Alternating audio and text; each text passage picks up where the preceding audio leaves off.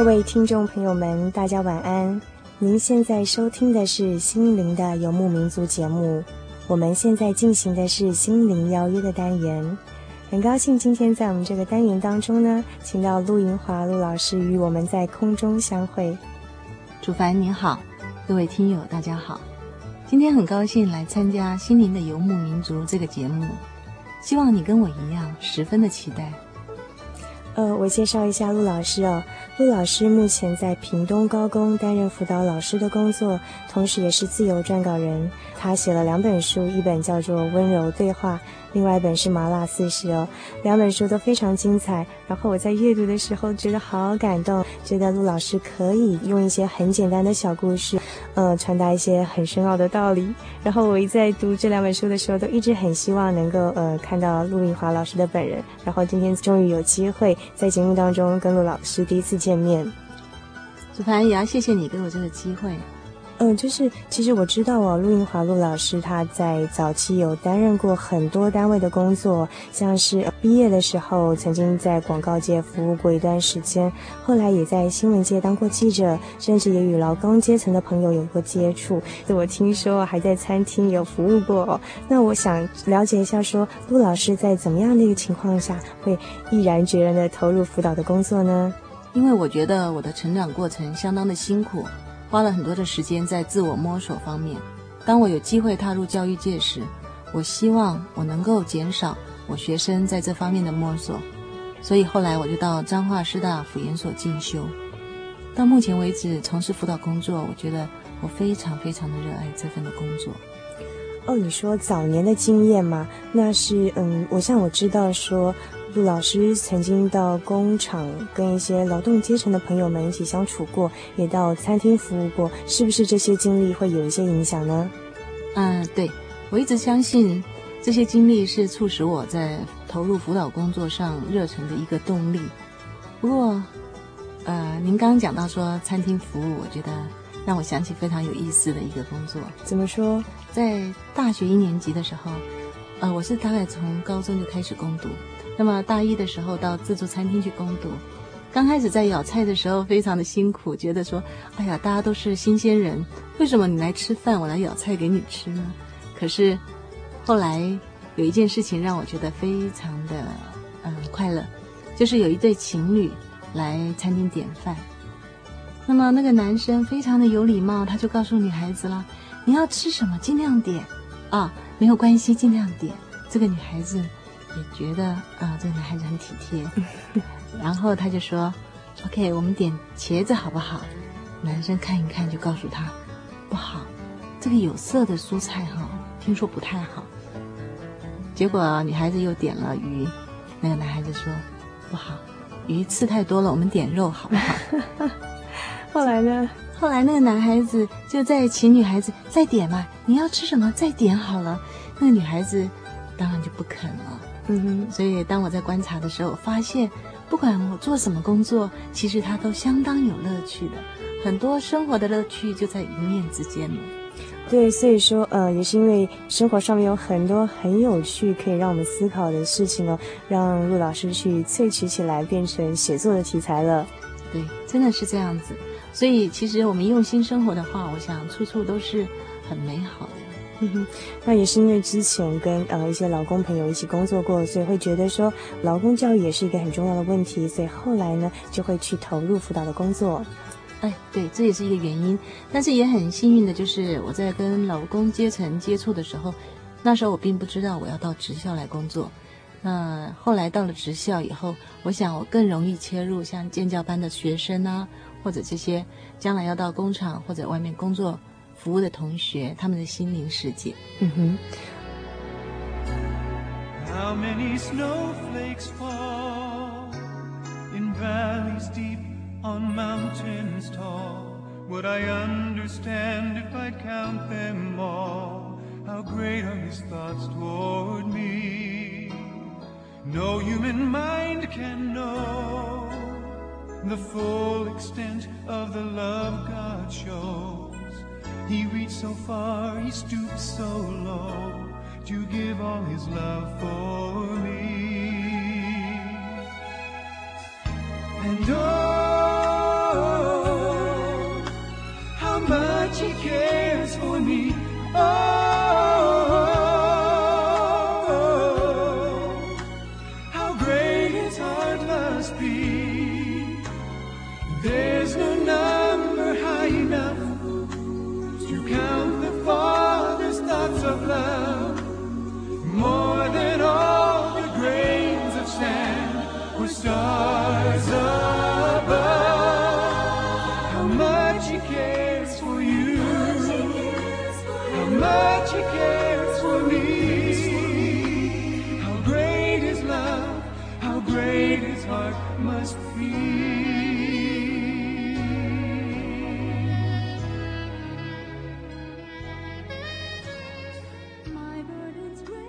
各位听众朋友们，大家晚安。您现在收听的是《心灵的游牧民族》节目，我们现在进行的是“心灵邀约”的单元。那么刚才我们介绍了陆银华陆老师哦，他已经加入辅导的行列很久了。那今天我们请他来跟我们谈一个非常有趣的主题哦，就是失意的失。我想很多听众朋友都有呃失意、伤心，或者是一次刻骨铭心的心痛的感觉哦。不晓得陆老师有没有这个一次这样很刻骨铭心、心痛的感觉呢？其实我想，人生当中啊，要谈失意，可能都不止一次。大家可能会在不同的环境、不同的时间，会有不同失意的感觉。不过，就您刚讲的，对我来讲，最大的一次失意、最阵痛的一次，就是我父亲的过世。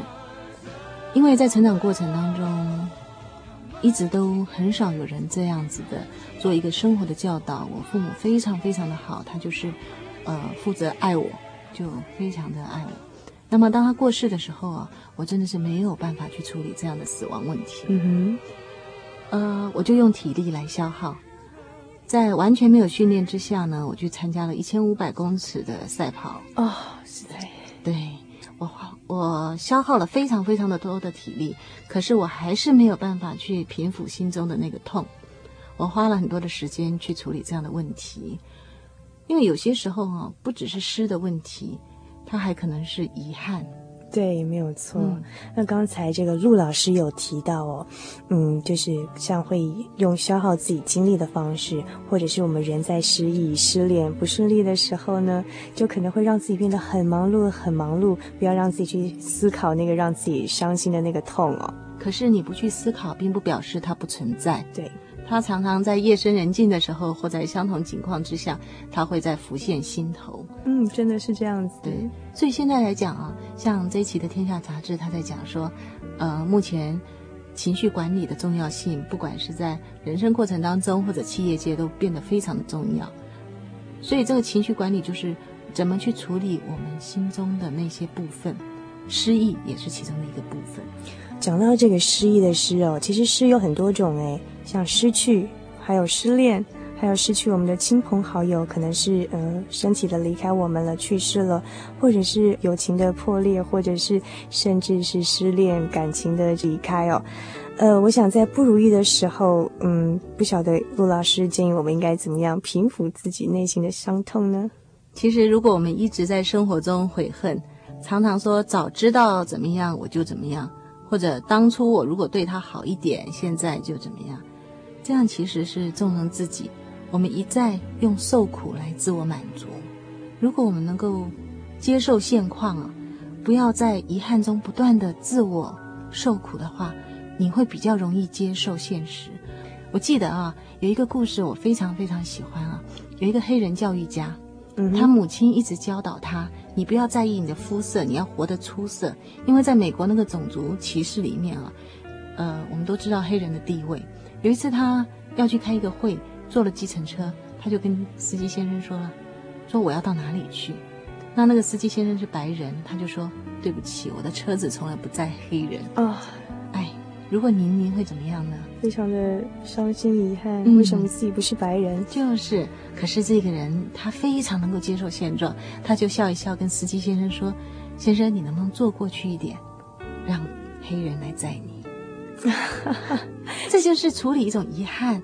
他是黑人，这已经是事实了。对，我们的亲友过世已经是事实了。我们的失恋状况，因为我们的不懂事，或因为呃大家没有缘分，这也是事实。嗯、我们的友情也可能缘尽情了，嗯，这些都是事实。那我们怎么样在事实当中去处理这个状况，远比我们站在那个原地来想这些沮丧要好得多。嗯。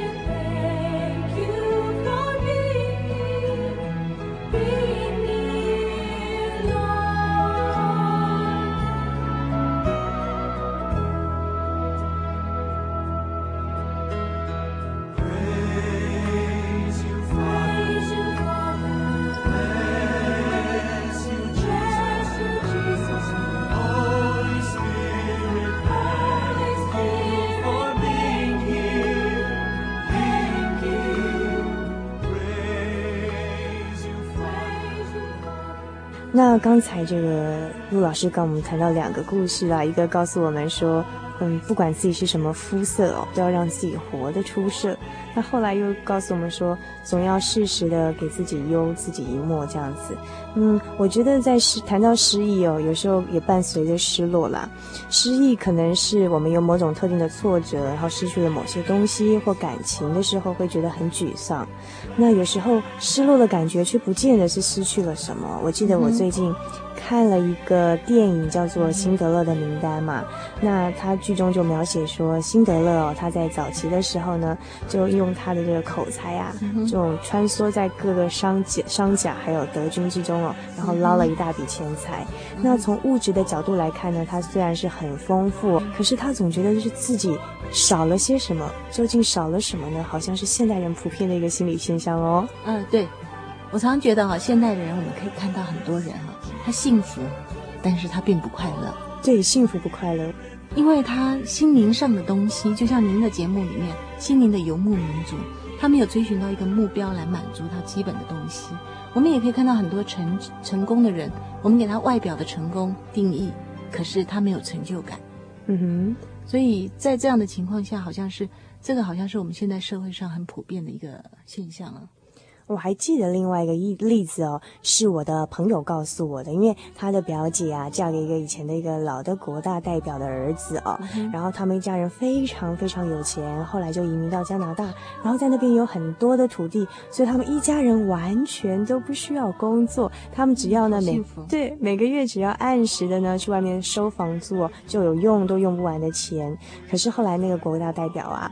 却却得了忧郁症，因为他赚了太多太多的钱，然后他每天都在烦恼，不晓得要怎么样去花这些钱，不晓得要怎么管理这些钱，然后又怕被人家偷，所以最后呢就得了忧郁症了。嗯哼，所以说人的生活当中，它不只是一个物质生活的享受，在精神层面，它才是一个人让一个人活得快乐，真正快乐的一个原动力。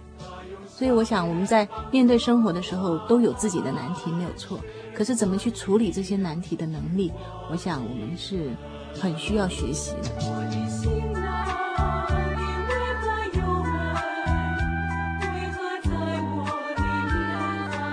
在我们人生当中呢，确实不可避免的有很多让我们沮丧、让我们失意的事情哦。特别是当我们嗯必须在做选择的时候，当我们不想选择，可是又偏偏要做出抉择的时候呢，多多少少都会伴随着一些遗憾。那如何跟我们生命当中不可或缺的遗憾相处呢？对啊，祖凡，你刚刚讲的真的太棒了。遗憾就是来自选择。其实我们每天啊、哦嗯、都在选择。早上选择穿洋装，那就不能穿套装喽；选择了吃烧饼油条，就不能吃西式西餐喽。所以呢，其实我们一直都在做选择，太多的选择造成太多的遗憾。的确，只是为什么有些人哈，他的遗憾如此短暂，他能够去处理它；那么有些人呢，他却不觉得遗憾呢？我想很重要的一点就是，他们知道他们生命中追求的是什么，他们知道如何自处。我觉得自己跟自己相处，然后能够面对自己生命中所做的抉择的遗憾，这样子他才能够真正的把日子活出来。所以处理遗憾最好的一个方法，其实就是我们不要留在过去的遗憾当中。我最近有一个好朋友，我真的，嗯，非常好的一个朋友，他跟我同月同日生。哦，对，那他的先生呢，在呃晚餐前洗完澡。跟他说，我今天不太舒服，坐下去就过去了。他非常的痛苦。那么我试图要安慰他，可是我发现这样子的痛真的是任何人都没办法安慰。我跟他说：“你先生，呃，就是因为呃习了世上的劳苦，哈，神非常的爱他，因为他先生是呃一个教徒。那我这个同学他就讲了，那。”可是他没有什么苦啊，他从小日子非常的优渥啊。然后我再安安慰他，因为我这个同学他他是佛教徒，我说：那么你们不是在讲吗？呃，修完了，所以他就可以到了西方世界了。他说：那那么早修完干什么？他生命中他不愿意接受这样的一个事实，对，他不愿意接受这个遗憾，对，所以他。他也必须要去面对，他必须花很多时间去处理他这个痛。他最大的痛就是说，如果我知道他今天要走，那我可以对他更好一点。哎，的确，所以其实这种遗憾真的是没有办法避免，而且我们必须学会跟他相处。嗯、所以我一直觉得说，呃，我们必要做选择，选择它就是一种割舍。那它既然是一种割舍，势必有些是我们念念不忘的，就是所谓的遗憾。对，尤其现在很多外遇问题啊、婚外情啊，嗯、他们这些问题呢，又何尝不是对过去的一个恋情或过去的一个美梦恋恋不忘呢？对啊，我到底要选择嫁给 A 男生好呢，还是选择嫁给 B 男生好？啊，我到底要出国呢，还是继续留在台湾工作？嗯哼，对我，你你让我想起一个故事了啊。啊有一个孩子啊，我就问他，我说你都三十岁了，为什么还不娶个老婆啊？你有没有到底有没有喜欢的女孩呢？他说有啊，老师。我有三个女孩，我都觉得还不错。我说那你可以哈，从中考虑，啊、呃，选择一个跟她求婚呢、啊。他说不行啊，如果这三个女孩的优点都在一个人身上的话，我就立刻娶她。所以他他现在犹豫担心了啊。但是我更担心的是说，他如果娶了一一号的小姐。那么他心中会不会把二号、三号都放在心中呢？对，有可能哦。嗯哼，那他如果这样子抱着这个遗憾的话，你说他的婚姻会不会幸福？不会幸福。就是说，所以不管婚姻也好，生活也好，我们所遇到的任何难题，我们不能避免遗憾。嗯。但是很重要的就是，我们怎么跟遗憾相处，而且要怎么样选择。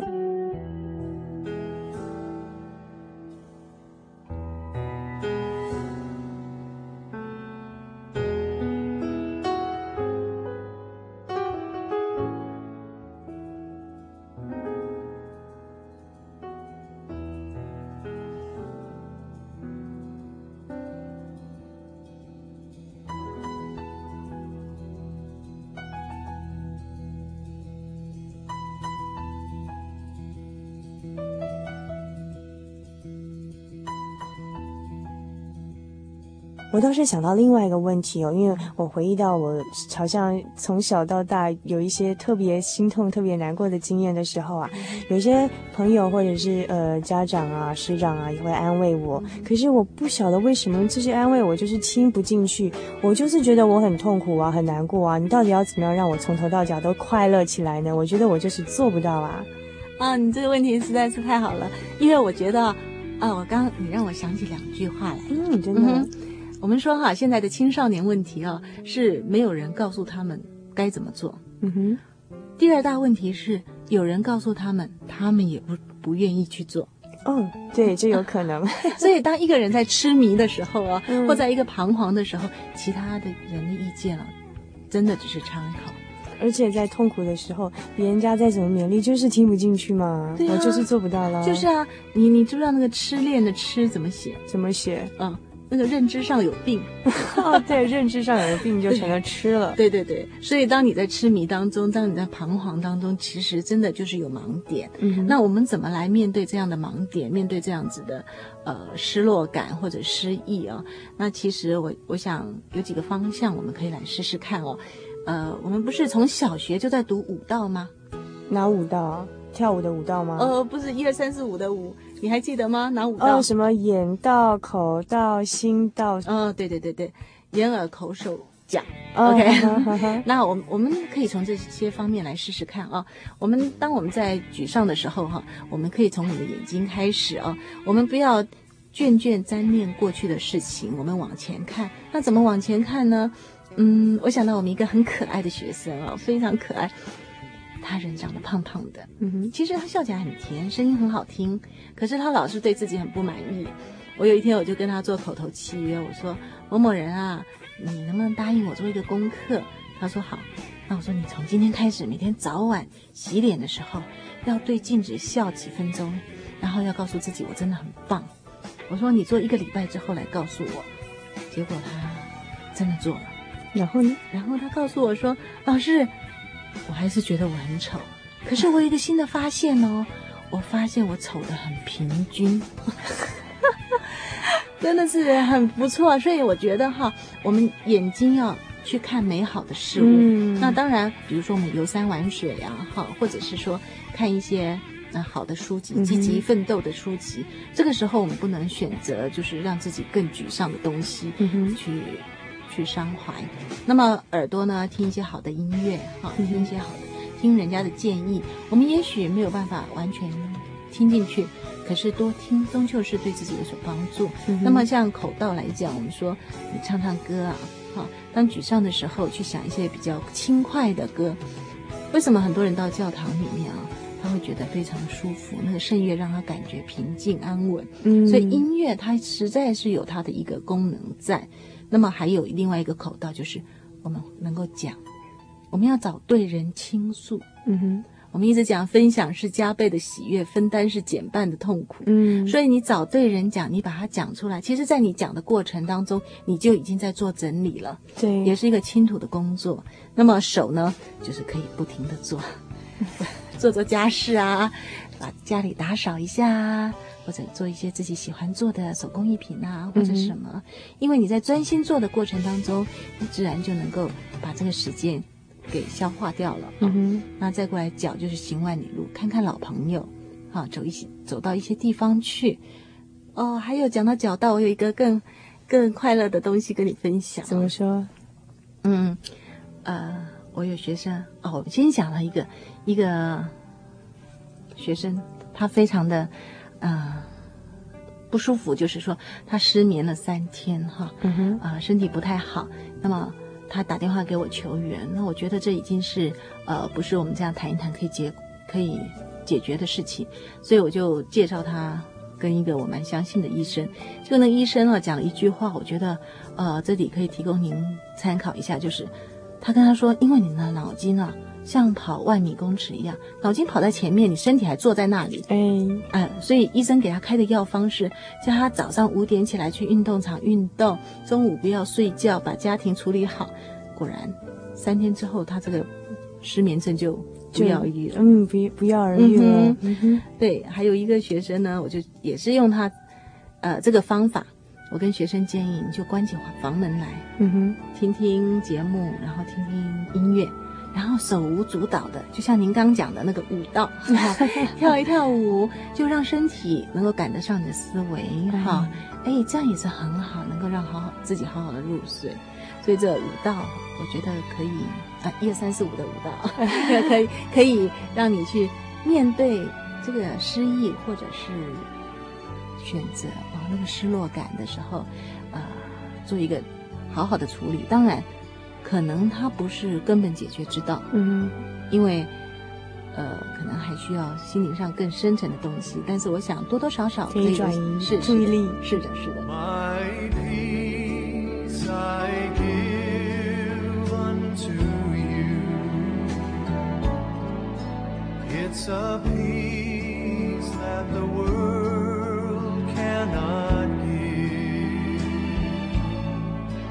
It's a peace.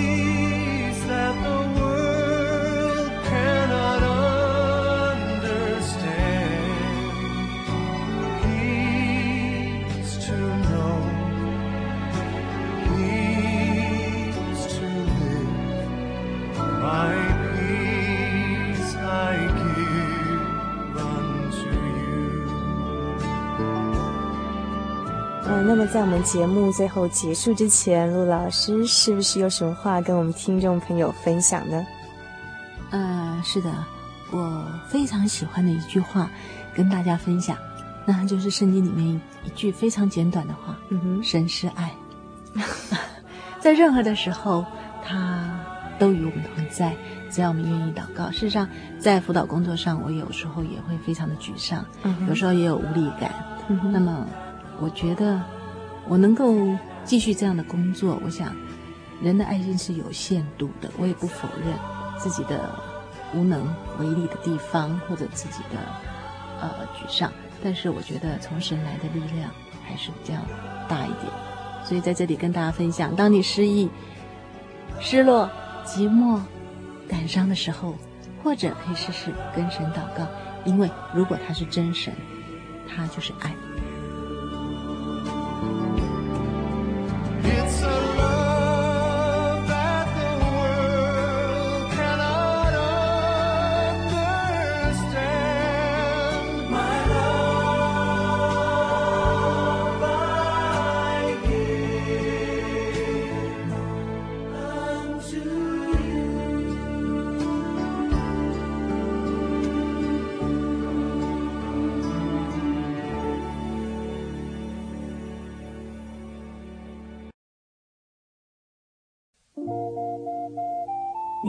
上曾经看过这样的招牌“真耶稣教会”吗？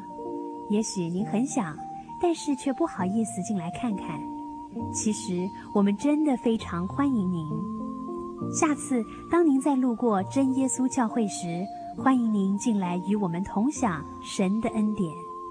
真耶稣教会，台中邮政六十六至二十一信箱，欢迎来信，愿您平安。